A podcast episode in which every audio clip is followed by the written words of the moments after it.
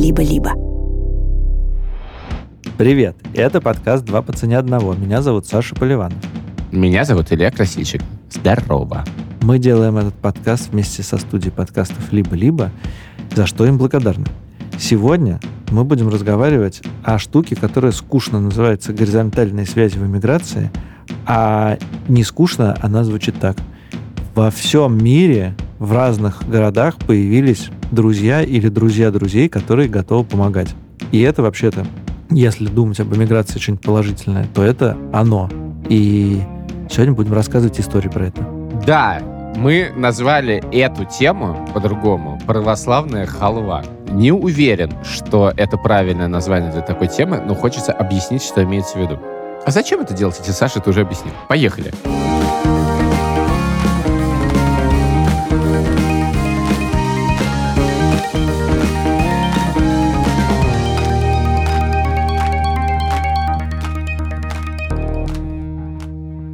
Начнем с того, что когда мы ездили в тур, кстати, Илюх, денег хочется, дай денег.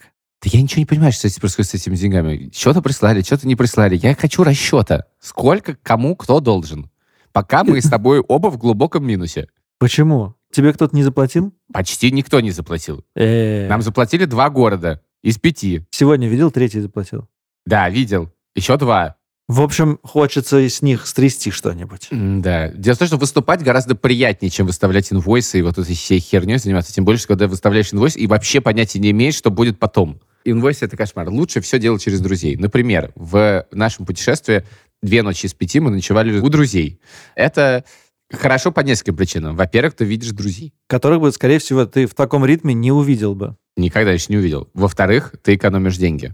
Что может быть лучше? Мне кажется, этих двух пунктов совершенно достаточно. Есть еще третий пункт, который заключается в том, что друзья, которые предоставляют тебе диваны, да, ты их знаешь, но это не самые близкие тебе люди. Нет, это не иногда и не диваны. Это самое, что ни на есть, кровати. Да, мы в Барселоне жили раздельно, а в Амстердаме нам предоставили один диванчик на двоих. В Барселоне мы жили прямо раздельно-раздельно, а в Амстердаме мы жили слитно-слитно. В разных комнатах, да. В общем, приятно повидать людей, которых ты бы в обычной жизни не увидел. Поливанов очень требовал, чтобы у нас были раздельные одеяла. Я в целом понимаю это требование, но Поливан для этого ничего не делал. Мне кажется, это важно. Ну, не, я, я в принципе не против, но Поливан для этого ничего не делал. Он говорит, опять одно одеяло! Что ж такое? Я что хотел сказать? Это просто пример для затравки. На самом деле, что случилось? А что случилось? Случилось то, что что-то случилось, и, так сказать, полетели журавлики, полетели птички, на разные континенты, в разные дали, в разные страны, в разные долины, и везде где-то осели.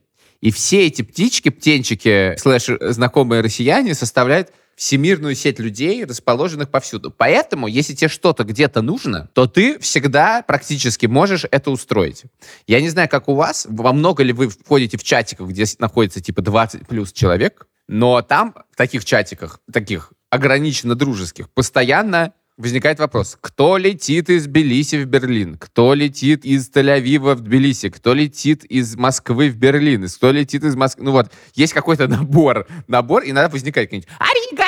А Рига! А кто в Ригу?» Или «А в Стамбул никто не летит». Вот это все время происходит. И все куда-то летят, и все куда-то что-то привозят. Есть, мне кажется, уже какое-то правило хорошего тона, которое я лично не соблюдаю, но я вижу, что люди соблюдают. Когда они куда-то летят, они в чатик заранее пишут, ребята, я девятнадцатого числа лечу из Риги в Стамбул, не надо ли кому-нибудь что-нибудь передать.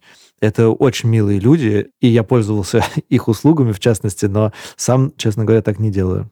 Я тоже сделал так один раз, и никто мне ничего не дал, потому что... И в результате было замечательно, потому что, с одной стороны, я почувствовал себя хорошим человеком, а с другой стороны, мне ничего не пришлось делать. А с третьей стороны, я подумал, а вдруг меня там-то не любят, поэтому ничего не хотел со мной передавать. Ну вот. Работает это часто лучше, чем ди эйч эл. Во-первых, это бесплатно. Я, как житель Германии, хочу сказать, что ди эйч эл работает идеально. Это, как правило, бесплатно. Это часто очень быстро. Наверное, все-таки ничего не сравнится с историей, которая случилась со мной в Риге. Это было еще до войны. Это было еще, наверное, в восемнадцатом, может, даже в семнадцатом году. Ситуация была такая. Можно я расскажу? Можно? Можно. Стояло теплое солнечное воскресное утро. И этим солнечным воскресным утром, спустившись, так сказать, вниз к автомобилю Honda Civic красного цвета, две тысячи двенадцатого года выпуска. Я обнаружил, что на Honda Civic отсутствует номерной знак Российской Федерации. Я наконец-то понял, что за история. Да, как ты понимаешь, без номерного знака передвигаться по городу нельзя. Номерной знак не латвийский. И это, конечно, история из мира, которого уже нету. Значит, что было сделано? Сначала было подано заявление в полицию по поводу утерянного знака. Но те сказали, ну ладно, если будет где-нибудь знак, мы найдем. Но мы думаем, ну все. Поэтому была создана другая, значит, эм, схема под названием «Позвонить другу Пете в Москву», который живет около зоопарка, и там же рядом с ним находится компания, которая печатает номерные знаки, потому что в России можно их печатать просто по заказу. И кто бы его передал бы. Так вот, короче говоря, к вечеру этого дня мы стали обладателями двух номерных знаков. Потому что один нашла полиция, а другой новенький, новехонький, приехал из Москвы. За сколько он приехал к тебе? Ну, за полдня. Ну, в смысле, печатается двадцать минут, передается самолету где-то час сорок. Ну, я не помню точно. Ну, в общем, это было в течение суток проделано. Слушай, а вот ты сказал другу Пете из Москвы, а у тебя сложилась в голове вот такая штука, что... Все города более-менее Европы, в каждом есть один человек, и ты знаешь, что если мне что-то нужно в этом городе, просто ассоциация с этим человеком. То есть как бы мир поделен между друзьями, так, знаешь, как в компьютерной игре. То есть, ага, если что-то в Москве, окей, это Артем. Если что-то в Риге, это я. Если что-то в Берлине, это ты. Если это Иерусалим, то это Лева. Если это Тель-Авив, это другой Лева. Ну, короче... Тебе много надо было в Иерусалиме? Мне еще пока не надо было, но... Можешь, пожалуйста, помолиться за меня? Нет, не могу. Могу. Не могу. Ты это Лёва проси, я-то тебе здесь причем. А, хорошо. Я могу помолиться Богу документов. Короче. О чем мы говорили? Я задавал тебе вопрос. Я говорил, у тебя есть такое, что при каждом городе, как почти каждом городе, у тебя ассоциируется с одним человеком, и ты ему пишешь все время? Нет.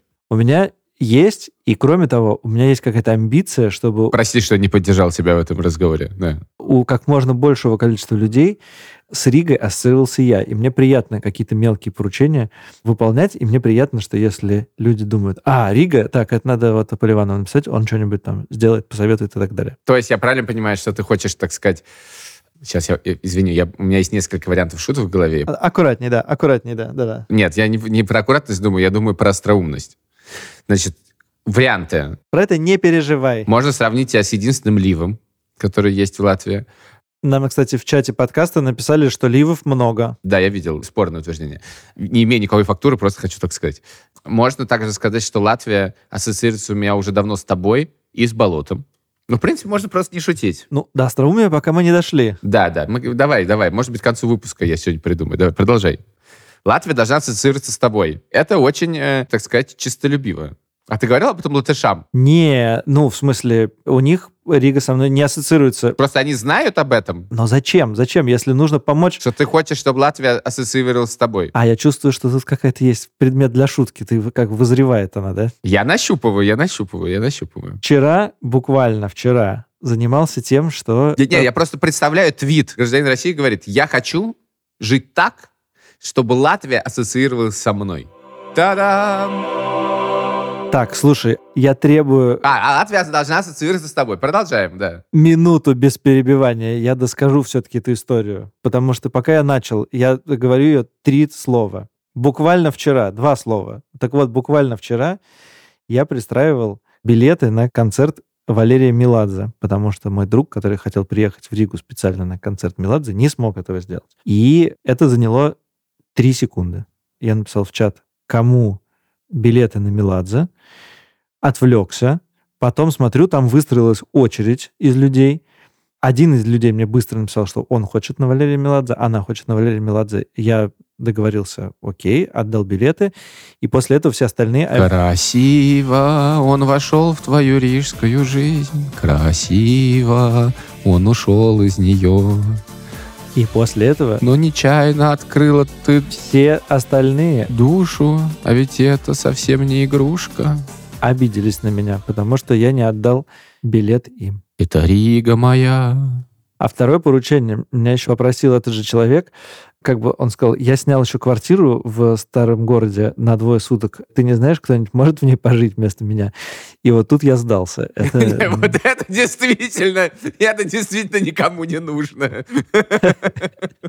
Не, ну странно просто, если ты живешь в Риге. Ноябрь в Риге.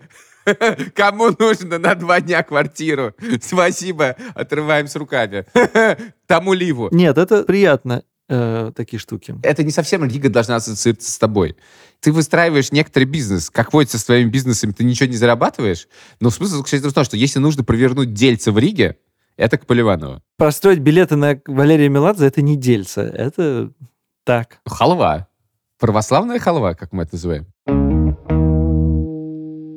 Скажи, пожалуйста, мы говорили про диваны, а как часто у тебя люди останавливаются? В какой-то момент мы с Соней посчитали, мы въехали, значит, в квартиру первого марта. С марта по типа сентябрь мы вдвоем с Соней прожили недели две. А все остальное кто-то был? А я был, наверное. Ты был два дня, нет. У нас э, Сонина подруга Катя жила месяц, э, Сонина подруга Аня жила, по-моему, две недели. Ну, понятно, что были дети. Вот. Ну и, в общем, так или еще была дочка одного нашего общего друга, которого, так сказать, всегда приносит плохие вести человечеству, когда ПП дает наш подкаст. В общем, так или иначе, всегда были. Ладно, мы, мне кажется, мы что-то зависли на этих квартирах, с квартирой все понятно. Приехал, переночевал, действительно. Когда ты говоришь про города, типа Барселона, Амстердам, Рига, Берлин, Тбилиси, тут как все понятно. Меня гораздо больше вызывает кайф, когда ты приворачиваешь схему совершенно в каких-то, не знаю, не столичных городах, как бы не самых очевидных стран. Типа? Ну, не знаю. Мне нужно что-нибудь, я не знаю, в Валенсии, да, или, я не знаю, мне нужно что-нибудь срочно сделать в городе Денвере. Ну, я не знаю, что угодно. Тут про неважные страны не работает. Ну, в смысле, это не то место, где ты точно знаешь, что кто-то есть. Но ты немедленно находишь этого человека. Назвал Испанию неважной страной. Конечно, сейчас тебе достанется. Я назвал США, точка, что неважной страной, поэтому взятки гладкие. Знаете что? Тут тебе могут, наоборот, все поаплодировать. Я устал от этих, от этих сильных эмоций. И везде что-то можно найти. Например, есть, не знаю, знаете ли вы, но есть очень важные некоторые торговые пути. Точнее, возможно, их можно назвать контрабандистскими путями, я не знаю. Ты, подожди, что ты имеешь в виду? Сейчас просто сразу все подумают о наркотиках, но ты же не их имеешь в виду. Ну, этот путь тоже существует, но это не, я не про него, да. Возить наркотики через православную халву, это... Ну, наверное... Не, не православно. Не православно, да. И ты практически прав. Я действительно про колеса, ну, про рецептурные колеса. Думаю, что многие знают эту ситуацию. Подожди, давай скажем, с рецептурными лекарствами такая проблема. Ты тоже умеешь перебивать. Их хрен достанешь. По- знаешь почему? Потому что они по рецепту. Молодец. Проблема часто не с тем, что оно рецептурное. Проблема в том, что оно рецептурное, и в этой стране рецепт что-то значит. На самом деле, в России это тоже давно так. Но когда жили люди в России, и врач был в России, то он мог, собственно, выписать рецепт. А сейчас многие люди уехали, а врачи как были в России, или не в России, но без, без лицензии, так и остались. Поэтому ты приходишь, не знаю, к психиатру, он говорит, пей, дружок, антидепрессант. Вот такой. Вот тебе бумажка. Как тебе его надо пить? Спасибо большое, дорогой Григорий. За это только вопрос, как его достать. И тут выясняется, что есть золотые страны. Те страны, в которых, я скажу за Грузию, лекарства не только как бы продаются без рецепта, но ты можешь купить его в любом количестве и заказать его вальтом или глово. В общем, любыми сервисами доставки. И тебе приезжают антидепрессанты, ксаноксы, ну это тоже, кажется, он. В общем, что угодно тебе приезжает. Ну, это открытие было совершено давно, разумеется. Но сейчас кажется, что это знает много людей. Почему мне так кажется? Когда я приехал последний раз в Тбилиси и понял, что мне нужно закупиться лекарством Ламиктал, семейно, так сказать, суммарно нам прописано четыре такие таблетки. Соответственно, понятно, что уходит довольно быстро. В день. Ну да, три мне, три мне. Из них три мне. Вот, они уходят быстро. Ну и поэтому закупаться, ну, даже типа двадцать пачек. И тут я приезжаю в Тбилиси, смотрю, значит, на Вольт, и вижу, что их просто нигде нет. Есть четырех аптеках, которые не доставляют.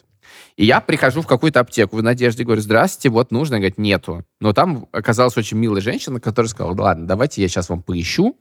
И они со всех аптек Тбилиси свезли пятнадцать упаковок. Это все, что у них было. То есть как бы Тбилиси вычищают. Просто под ноль вычищают лекарства. Причем везут их из Турции, где то же самое. Да, я как раз хотел сказать, что вторая страна такая – это Турция. Если честно, я тут хотел ставить ремарку, что передать документы у меня не вызывает никакого стрёма, а передавать лекарства мне немножко некомфортно, потому что Я не знаю, что там. И мне все время ощущение, что на таможне таможенники иногда прикапываются к таблеткам, а я как бы точно не смогу ответить, например, для чего эта таблетка. Как для чего? Для моего друга? Ну, это для кого, Илюх? Может, друг уже умер, я не знаю. У меня с таблетками реально, если просят передать таблетки, то я, кажется, реагирую только на вот прям на друзей-друзей, а на знакомые через старые руки я стараюсь как-то нет сказать, ладно, извините, у меня полный чемодан. Как бы по-человечески понятно, но юридически, правда, странно. Вы знаете, ну, у меня нет рецепта, но у меня есть врач, но он не тут, поэтому мне нужно закупаться, ну, как я куплю. Ну, вообще сложная, сложная система. Я хочу тебе рассказать эту историю даже не из э, довоенных времен, а еще из доисторических времен. Это какой-то две тысячи шестой, две тысячи седьмой, две тысячи восьмой год. Про контрабанду семейки Флинстон. Да, я ехал в странный маршрут, в Швеции мне нужно было пожить пару недель, а потом я на три месяца уезжал в Италию и потом возвращался в Россию. И мне моя подруга, а вернее учительница шведского языка, сказала, слушай, а ты будешь в Швеции, можешь встретиться с моей знакомой, она тебе передаст одну штуку, это для, ну, такое даже не лекарство, ну, короче, привези его мне, пожалуйста, оно хранится нормально, если ты в Италию едешь, ничего страшного, мне просто важно, чтобы ты его привез. Я говорю, да, конечно. Встретился, взял лекарства, поехал в Италию. В Италии прошло три месяца, я собираюсь домой, у меня был такой большой рюкзак. Я смотрю, какой-то там тюбик лежит. Я думаю, что за странный тюбик? Я такого не покупал, у меня такого вообще не было. Может быть, я думаю, я как-то случайно спер в какой-то гостинице или что-то такое. Я думаю, не, я не повезу этот тюбик и просто руками его выбросил э, в мусорку и уехал. Господи, господи! Потом я приехал, и эта подруга, она же учительница шведского языка, пишет мне, а ты привез мне вот эту штуку-то? И тут я понимаю, что это было оно. И мне стало ужасно стыдно. И я, тем более, что я очень хорошо относился к этому человеку, мне хотелось сделать ему приятное. И я не смог рассказать ей эту историю. И я... После этого ты стал относиться к этому человеку плохо. И я ей сказал... Да, да, да, я поищу, оно просто в рюкзаке у родителей дома, и я пропал на несколько недель. А что было дальше? Дальше мне было очень стыдно, и мы какое-то время не разговаривали, но потом проговорили эту ситуацию. Понимаете, я, если вдруг кто-то, кто думал это сделать, не дай бог, слушает этот выпуск, я крайне не рекомендую, крайне не рекомендую передавать что-то через меня. Значит, в частности, у меня была такая история. В начале войны, когда все съезжались, дело было в Тель-Авиве. Я был у знакомых. Они сказали, о, ты завтра встретишься с ним. Это очень важный рецепт. Передай ему. Только я тебя умоляю, не потеряй. И какое-то в желании, так сказать, сделать людям приятно, я не сказал фразу «Нет, не надо передавать его через меня». Я положил его в карман, очень надежный джинс, где ничего не может потеряться. Это было вечером. Утром я встретился с человеком, засунул руку в карман, и там не было рецепта. А что, это были другие джинсы? Нет, это были те самые джинсы. Так тогда куда ты делал рецепт? Я понять не имею. Его не существует. Он до сих пор где-то с тобой? Нет, он не со мной. И что произошло потом? Ну, м-м-м. ну ладно. Ну, попробуем найти другой рецепт. Вообще, я тебе должен сказать, что, возможно, это уже понятно, но мне свойственна некоторая рассеянность. Значит, в прошлом Новый год мои родители приезжали в Тбилиси и жили там в Airbnb. И... Поскольку у нас квартиры еще не было, там заканчивался ремонт, то мы праздновали с детьми Новый год у родителей в Airbnb. И, а мне из Москвы приехали елочные игрушки. И там была... Я привез туда елку, мы поставили елку, нарядили, значит, игрушками, все это сделали. И на следующий день они собрали вещи и поехали в Москву. Как они ехали в Москву? Сначала на такси до Еревана, потом из Еревана после ночевки в Москву. Все нормально, все загрузили, они уехали. И, естественно, там была штука. Вот как бы кто-то сказал, Соня или мама сказала, смотри, эта сумка, этот пакет, он наш. Не клади его в машину. Ну, естественно, прошло полтора часа, и я понял, что пакета-то нету. И так мои елочные игрушки уехали в Ереван.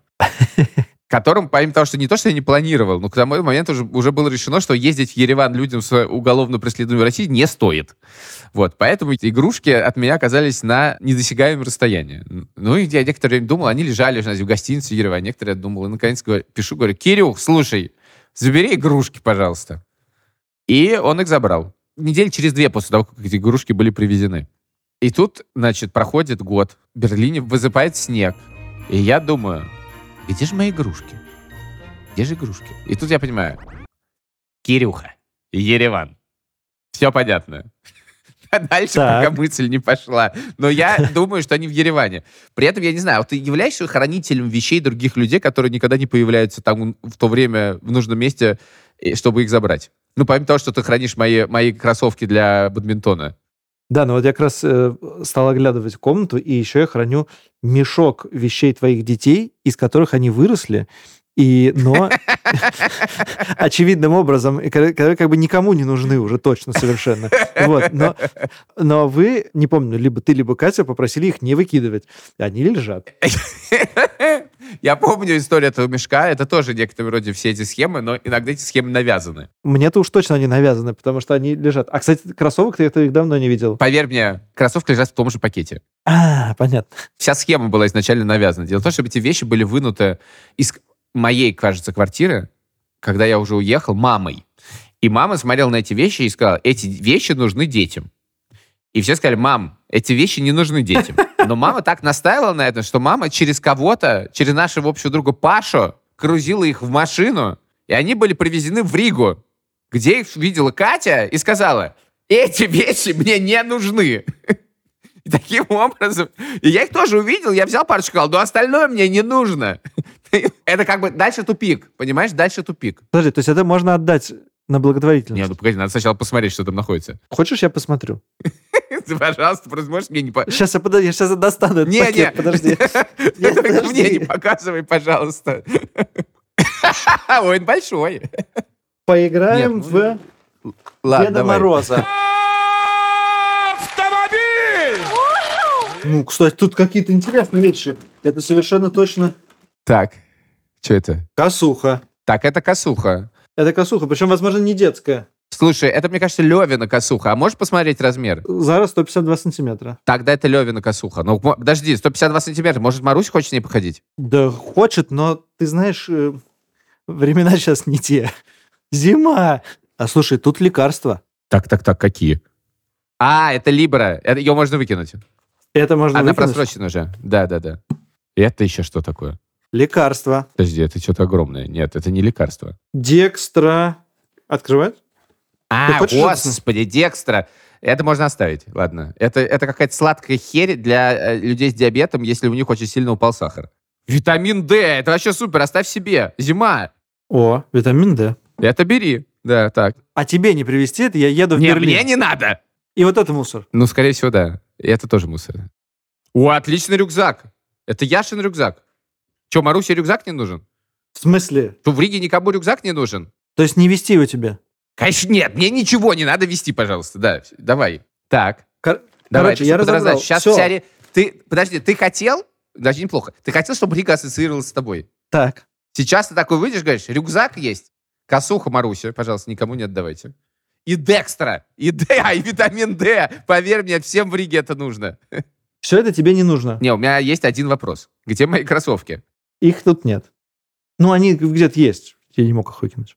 Хорошо, они где-то тут есть. Это, это радует. Ну, ладно, тут мы разобрались. Хорошо, так... слушай, закончим с разбором. Да, действительно. Какая молодец моя мама.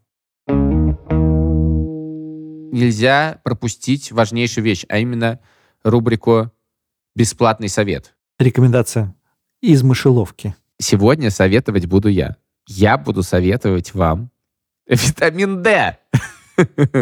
Который открыл Александр Поливан. Я действительно советую. Там сколько УАЙ? Тысяча? Ой, тебе штук пять минимум надо выпить. И мы хотим вам порекомендовать подкаст, не наш, подкаст, который называется «Защитники». Это мини-сериал. Он уже вышел первый, первый выпуск. Он про адвокатов в Советском Союзе. Про адвокатов, которые защищали диссидентов. Не только диссидентов, про адвокатов, которые боролись за права своих подзащитных даже в абсолютно безнадежной системе. Некоторые адвокаты могли сами сесть в тюрьму. Это была всегда такая... довольно героическое старание, которое ничего не приводили. Абсолютно ничего не напоминающая ситуация. Тем не менее, вот будет несколько выпусков.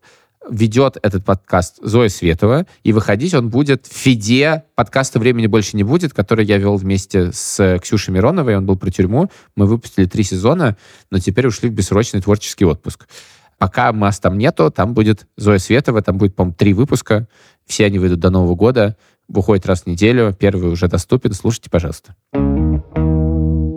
В конце декабря мы устроим встречу со слушателями. Мы поедем в онлайн-тур, состоящий из одного выступления. И это выступление будет в интернете, и оно будет за деньги. Все деньги пойдут в студии подкастов «Либо-либо». Деньги вы можете отдать в виде подписки. Подписки на закрытый канал «Либо-либо» с доступом к эксклюзивному контенту. Такому, как, например, закрытая, полузакрытая, полуоткрытая, приоткрытая запись подкаста «Два по цене одного». Это можно сделать в Телеграме, это можно сделать в Apple Podcasts, ссылка в описании. Выступление состоится наше невероятное двадцать первого декабря две тысячи двадцать третьего года в двадцать ноль ноль по Москве. Никто из ведущих не будет в Москве, никто из ведущих не будет в это время в этом часовом поясе, поэтому, возможно, накладки. Но вы запомните, двадцать по Москве. Ты говорил про лекарства, но... Еще более проблемная штука, я не знаю, почему я, правда, связываю их, это животные. Животные — это проблемная штука. Животные, которым, а, либо нужно выехать, либо, б, им нужны какие-то лекарства, которые раньше принимали, а теперь не принимают. У нас даже была история в чате, мы, помнишь, мы в чате нашего подкаста просили рассказывать истории. И там есть одна такая история, я хочу ее зачитать, может быть, мы сделаем из нее аудио. А давай мы а... просим просто Андрея Борзенко ее рассказать. А нет, это другая. А, ну, пусть все равно Борзенко отдувается. Да, пусть Андрей Борзенко расскажет историю про то, как он перевозил шиншиллу, то есть дикое животное, из России в Грузию, а потом в Америку. Рон, шиншилла. Мы его завели в Москве, где-то на излете пандемии. И он там жил, а потом началась война, и мы уехали из Москвы. Он остался там жить э, с нашей подругой. А потом другая наша подруга, когда мы уже были в Тбилиси, поехала в Москву и приехала оттуда с Роном на нашей машине. Эту подругу ты знаешь, ее зовут Вера Сергеевна. И когда она ехала э, с Роном, ее остановил какой-то гаишник, стал досматривать машину, обнаружил там клетку с шиншиллой. Спросила, это вообще кто? Говорит, ну вот, вы знаете, это шиншилла, вот знаете, вот у меня дочка, она так к ней привязана, я хочу ее перевести. И на нее смотрит и говорит, Сергеевна, а нахера? Вот, и вот этот э, вопрос, Сергеевна, Сергеевна, а нахера? Это просто девиз путешествия Рона. Потому что потом он приехал в Тбилиси, и мы были очень счастливы. Это было практически воссоединение семьи. Слушай, мне кажется, в Тбилиси я тоже видел Рона. Да, конечно, точно, абсолютно. В начале две тысячи двадцать третьего года мы должны были переезжать в Нью-Йорк. И за некоторое время до этого переезда встал вопрос, что делать с Роном. И я стал проводить ресерч. А в Гугле нету выдачи, если ты пишешь, типа...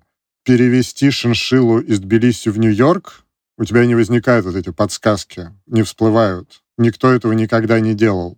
Это не задача, которую человечество умеет решать. Я тоже надеюсь, что всегда на мой запрос в Google возникнет это такое окошечко, и я думаю, о, хорошо, значит, это, это нормальный запрос, я понимаю, что как бы я не один. Конечно, я очень люблю ресерч, но я очень не люблю бюрократические процессы. А перевозка животных — это всегда бюрократические процессы. А перевозка шиншилл — это бюрократические процессы, которых не существует. И я, в общем, стал главным специалистом по транспортировке шиншилл из Грузии в Америку в мире. Первые результаты моего ресерча показали, что главный совет, когда ты спрашиваешь про то, как перевозить шиншиллу в самолете, это типа «не делайте этого». Причем не потому, что это сложно или что-то, а потому что говорят, что это, это им может быть опасно. Потому что шиншиллы очень хрупкие создания. Вот, у них тонкая душевная организация, и им может быть как бы страшно, и они там могут откинуть копыта в процессе. Я писал письма в авиакомпании, письма и сообщения в авиакомпании, в какие-то транспортные компании, в разные департаменты. Департамент природоохраны Грузии, департамент природоохраны штата Нью-Йорк, города Нью-Йорк, Соединенных Штатов Америки, в таможенные службы. У меня корпус моей переписки про шиншиллу... Прости, пожалуйста, это связано с тем, что шиншиллы дикое животное? Это связано с тем, что шиншиллы в серой зоне. шиншиллы бывают как бы экзотик, а бывают не экзотик. И по ним, на самом деле, у них как бы на лице не написано экзотик, а не, не экзотик. У нас были какие-то ветеринарные документы, и мы понимали, что на самом деле он то, что называется, ну, короче, выращен в неволе, и поэтому он не должен был экзотик быть, но не понимали, достаточно ли у нас для этого документов.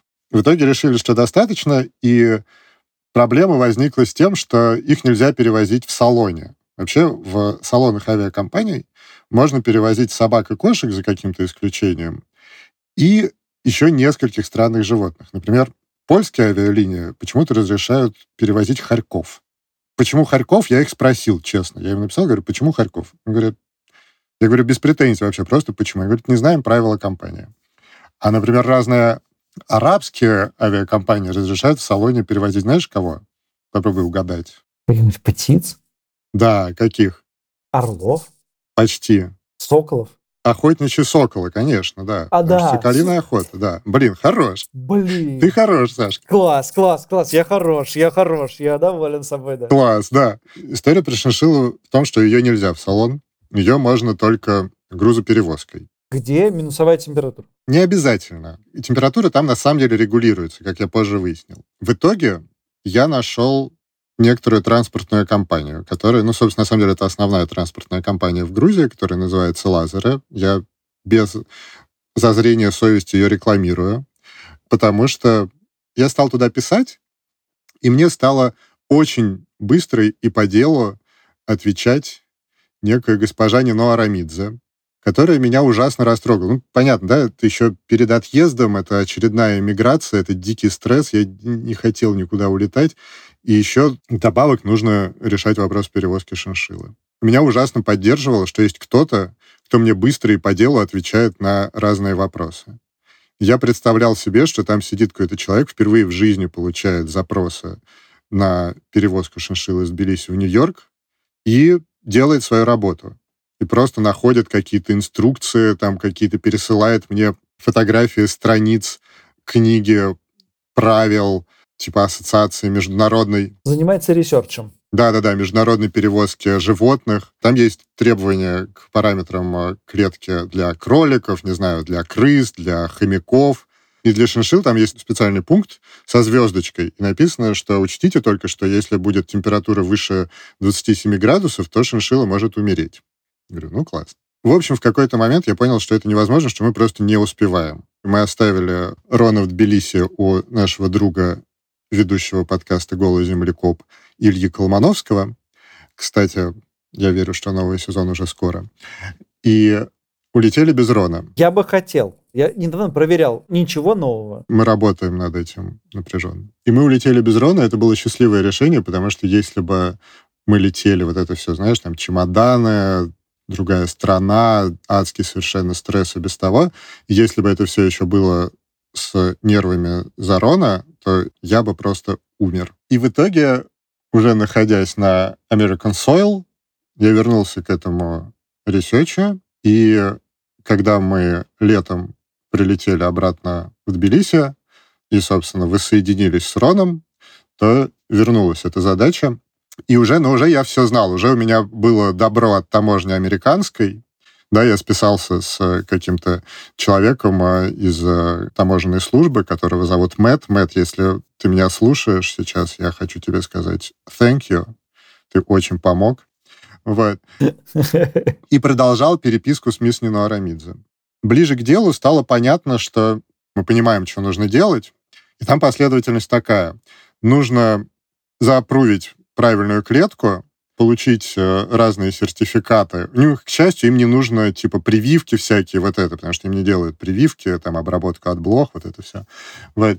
Но нужно заапрувить всякие ветеринарные сертификаты и получить новый сертификат, такой непосредственно перед перевозкой, который показывает, что вообще, как бы, шиншилла здоровая, ее можно везти. И это делается не ранее, чем за семьдесят два часа до вылета. И первой задачей стало, собственно, заапрувить клетку. Оказалось, что это очень непросто. В Тбилиси их не было, и я обратился к одному своему знакомому с просьбой просто по чертежам, которые были в этой книге, сделать правильную клетку. И он согласился, но на следующий... В смысле, что не, нет каких-то клеток, которые, которые можно пойти в магазин и купить? Ты должен сделать какую-то особенную? Да, в Тбилиси такого не было. А в чем она должна быть слишком большая, слишком маленькая, слишком высокая? Она должна быть не слишком большая, не слишком маленькая, но она должна быть с мелкой такой сеткой, чтобы шиншилла не, не могла просунуть типа нос или лапу, или хвост, и чтобы она не могла там ничего сгрызть, потому что они все грызут. Вот, и, короче, этот чувак согласился сделать эту клетку и на следующий день запил. Запил? Да, да. Он ушел в запой. И пропал со связи. Я не привез нужную перевозку из Америки, это было бы умнее, но в Америке в этот момент была наша подруга, главный редактор издания «Холод» Тая Бекбулатова, и я попросил ее привезти нужную перевозку. Она привезла нужную перевозку, но оказалось, что эта перевозка не подходит, на самом деле. В итоге я нашел перевозку, переноску, это называется, короче, такую клетку для маленьких там собак и кошек, и чувака, который ее закастомил. То есть обтянул специальным образом такой мелкой проволочной сеткой, и ее в итоге заапрувили в этой транспортной компании. Когда мы туда приехали, в эту транспортную компанию, уже с Роном в этой клетке, я не знал, куда идти, и позвонил по внутреннему номеру и сказал, что вот мне нужна мисс Нино Арамидзе. Они говорят, а вы по какому вопросу? Я говорю, вот я такой-то, такой-то привез шиншиллу. И мне так как-то... А, сейчас, да, сейчас, вот подойдите к тому-то окошечку, Нино сейчас выйдет. И я представлял, что сейчас выйдет какая-то такая взрослая грузинская женщина, которая очень заботливая, и поэтому она помогает каким-то странным людям с перевозкой шиншиллы. И выскочила маленькая девочка рыжая с такими двумя хвостиками, абсолютно как Пеппи длинный чулок, и буквально подпрыгивая стала говорить «Андрей, чинчила, чинчила, Андрей, Андрей, чинчила!» И я понял, что есть какой-то человек, который переживает за нас с Роном чуть ли не больше, чем мы сами.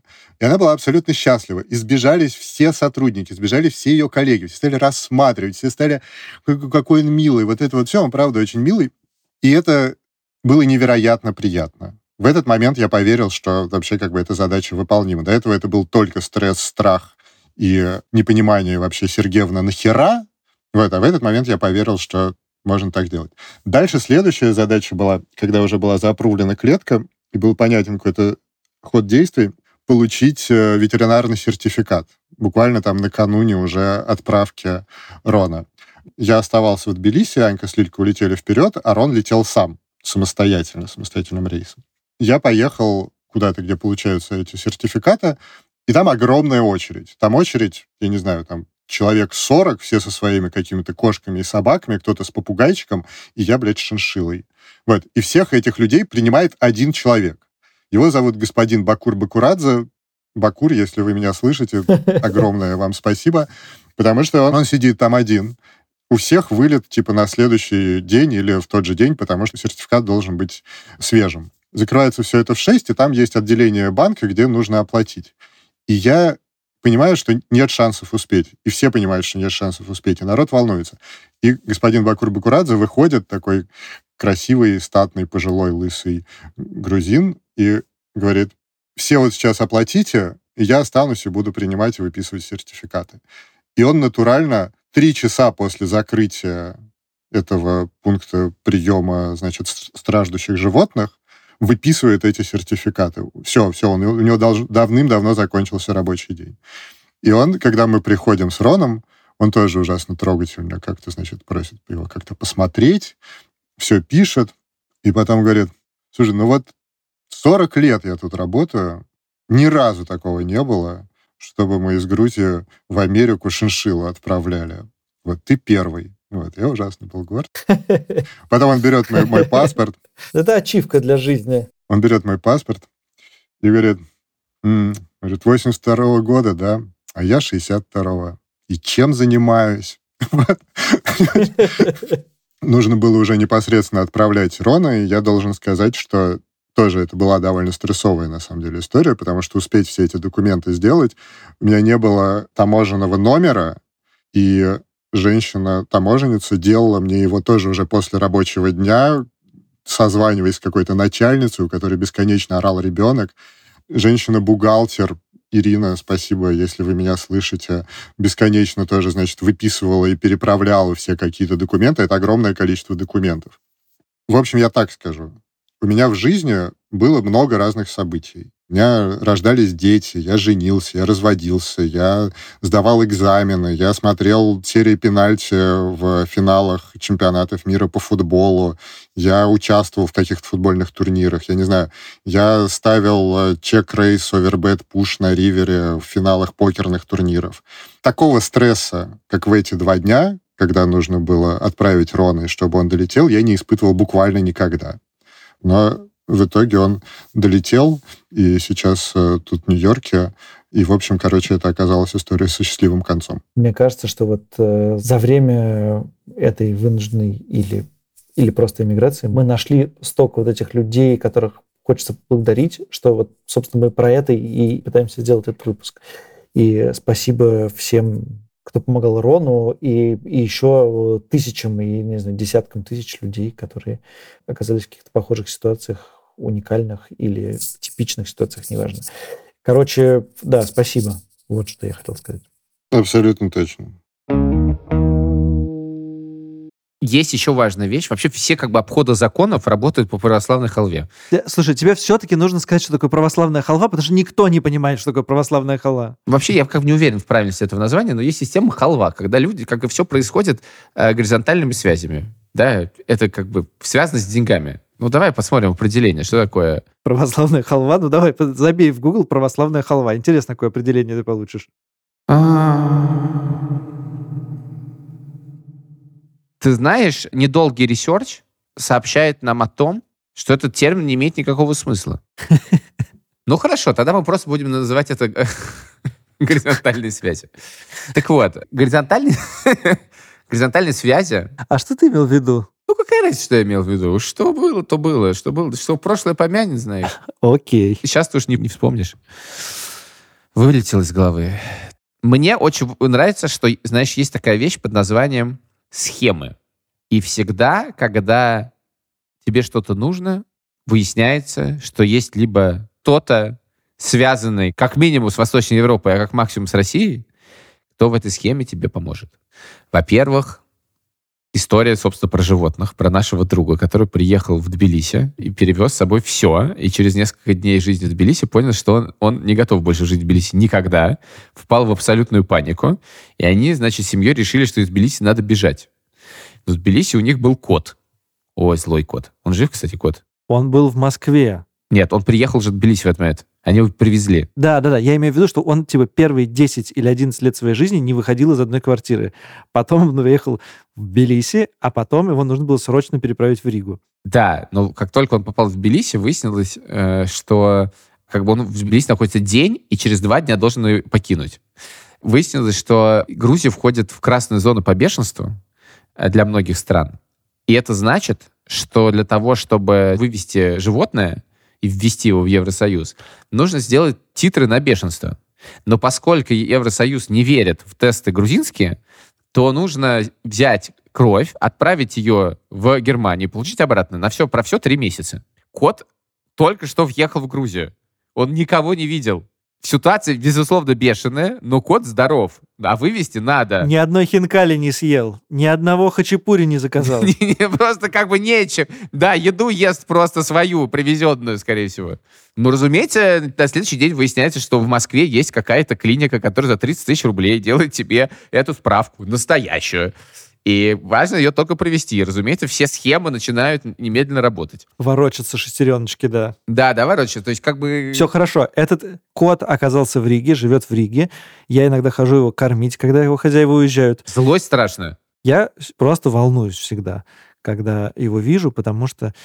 Особенно, когда я его кормлю, потому что... Ты думаешь, вдруг бешеный? Нет. Честно говоря, ему что-то типа сто лет, и я просто боюсь, что когда-нибудь я приду его кормить, а он... Он злобный старик. Он, кстати, уже не злобный. У меня проблема со злыми котами... Он, кстати, уже не злобный, он просто старик. Выдохся, да? Да, старик, просто. У меня проблема со злыми котами, что я считаю, что я не могу сказать, о, злой кот, я не буду тебя злить. Я думаю, о, злой кот, я тебя сейчас буду злить. Ты просто, если честно... Э...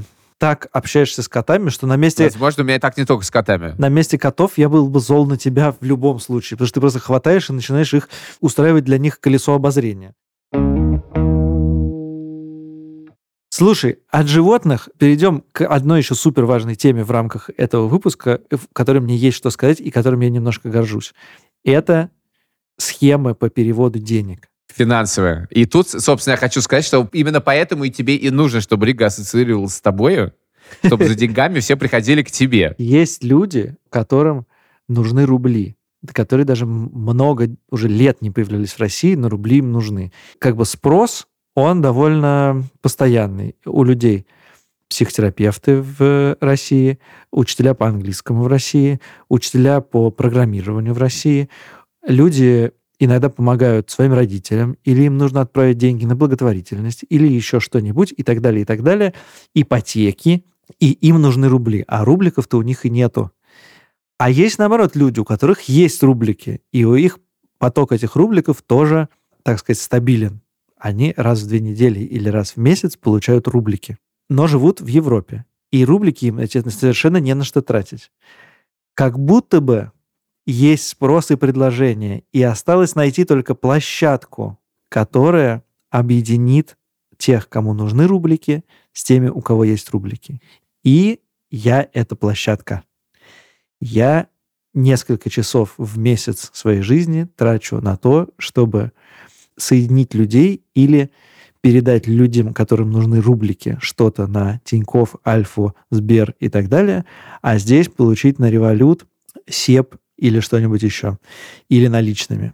Поэтому я все думаю, когда придет какая-нибудь налоговая служба и спросит, откуда у меня все эти, э, вот эти вот транзакции, почему они такие странные. Но пока никто не приходит, я радуюсь тому, что я могу людям оказать помощь и получить евро за бессмысленные рублики. У меня была мысль брать какую-то комиссию, но, конечно, нет, я никакой комиссии не беру.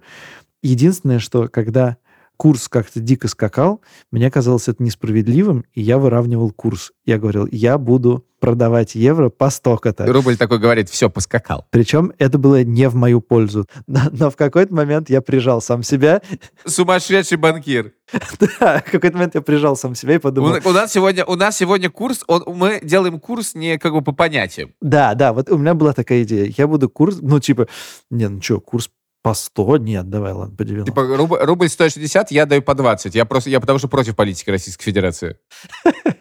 В общем, короче, мне пришлось прикрыть эту лавочку, потому что она была несколько в ущерб себе и довольно бессмысленная. И все, теперь я говорю, все, типа, официальный, по официальному курсу. Это называется валютный протест. Протест не дошел до властей, так сказать. Рубль стал такой валютой, которая, знаешь, широко известна в узких кругах. У нее очень высокая ликвидность, но в ограниченном, в ограниченном числе случаев. Как бы это всегда, мне кажется, конкурс. Кто быстрее? Кто быстрее схватит этот бит? Я! Я хочу продать! Я хочу продать! У меня есть сто тысяч, а у меня двести тысяч! А сколько можно продать? Я готов! Лишь бы не было трансграничной операции, потому что ее невозможно провести. Мой обменный пункт работает по-тихому. Почти уже нету таких вот высказываний. Так по-тихому работаешь, что ты про него в подкасте рассказываешь на миллионную аудиторию. Э, да-да-да, мне поэтому не нужны лишние клиенты. Известный этот, этот знаменитый валютчик дядя Саша в Риге. Он странненький. Но вы можете сегодня ухватить у него очень интересный курс. У меня есть еще одна схема, но она никак не связана с трансграничными платежами, она связана с немецкой эмиграцией. Значит, в Германии ты покупаешь, ну, ты можешь купить припейд, э, симку, а можешь купить контракт. Если у тебя достаточно документов, потому что там типа гора документов, естественно, нужна для этого. Я эту гору собрал и получил. И там система такая, если ты хочешь безграничный интернет, а это, в принципе, видимо, мы приехали из стран, где весь интернет безлимитный, и привыкли. Я привык. Мне нужен безлимитный. Ну и безлимитный интернет на одного человека, если я ничего не путаю, стоит то ли семьдесят, то ли восемьдесят евро в месяц. Ну ж дичь. Дичь. Ну дичь. Но дальше ты можешь добавить второго человека. И второй человек будет добавлен за двадцать евро в месяц. Дичь. Дичь. Но третьего человека ты добавишь уже за десять. Ну, в целом вся эта схема дичь. Да. Четвертого за десять и пятого за десять. А еще можешь добавить детей. Что такое ребенок? Это когда ты поставил галочку, это ребенок. И тогда он считается плюс один. То есть он в эту, в эту пятерку не входит. Бесплатно. И суммарно ага. можешь сделать семь человек. Ну, а семь человек, это уже там совсем уже все хорошо с ценой. Но я сделал. Я, короче, как контролирую. У меня телефонная сеть просто, знаешь, отдельная, сотовая связь внутри в Deutsche Telekom. И я держу всех. Это очень выгодно. Проблема заключается в том, что я совершенно не помню, мне кто-то деньги давал или нет. Или я просто двести евро в месяц плачу за это. Там, понимаешь, еще такой момент, что ты же даешь свой банковский счет, да, то есть ты не, нет момента оплаты, когда ты думаешь, ага, надо спросить. Нет, оно уходит в какой-то момент и просто как бы утекает. Я хотел сказать, что я вспомнил действительно, что есть, кроме того, что люди живут в России, не могут оплатить европейской карточкой что-нибудь, и поэтому просят меня. Есть еще люди, которые живут здесь, но которые не могут себе оформить местную банковскую карточку, и которым нужен счет, и поэтому я за них тоже чего-нибудь плачу. В частности, я оплачиваю три сотовых телефона и какой-то интернет. А ты уверен, что ты хочешь, чтобы Рига ассоциировалась с тобой по-прежнему? Нет, мне все это приятно. Это хорошие дружеские вещи. Подожди, а ты уверен, что у тебя не хватает денег за, за зарплаты опять не из-за этого? Нет, нет, нет, мне все все платят. Хорошо, я очень рад. Ладно, друзья, пора заканчивать этот выпуск. Горизонтальные связи топ. Он был очень горизонтальный. Это был очень горизонтальный выпуск. Это был не горизонтальный, но и не вертикальный выпуск. Возможно, это был никакой выпуск. Это Саша Поливанов, это Илья Красильщик. Мы со студией подкастов делаем этот подкаст. Уже скоро Новый год. В Новый год мы закончим делать этот подкаст. Сделаем перерыв, паузу. И так что слушайте эти выпуски, рекомендуйте их друзьям. Ставьте нам оценки в приложении, пишите комментарии. Это важно, потому что их осталось мало. И что же вы будете слушать, если когда они закончатся? Спасибо большое. Ставьте нам оценки. Пока.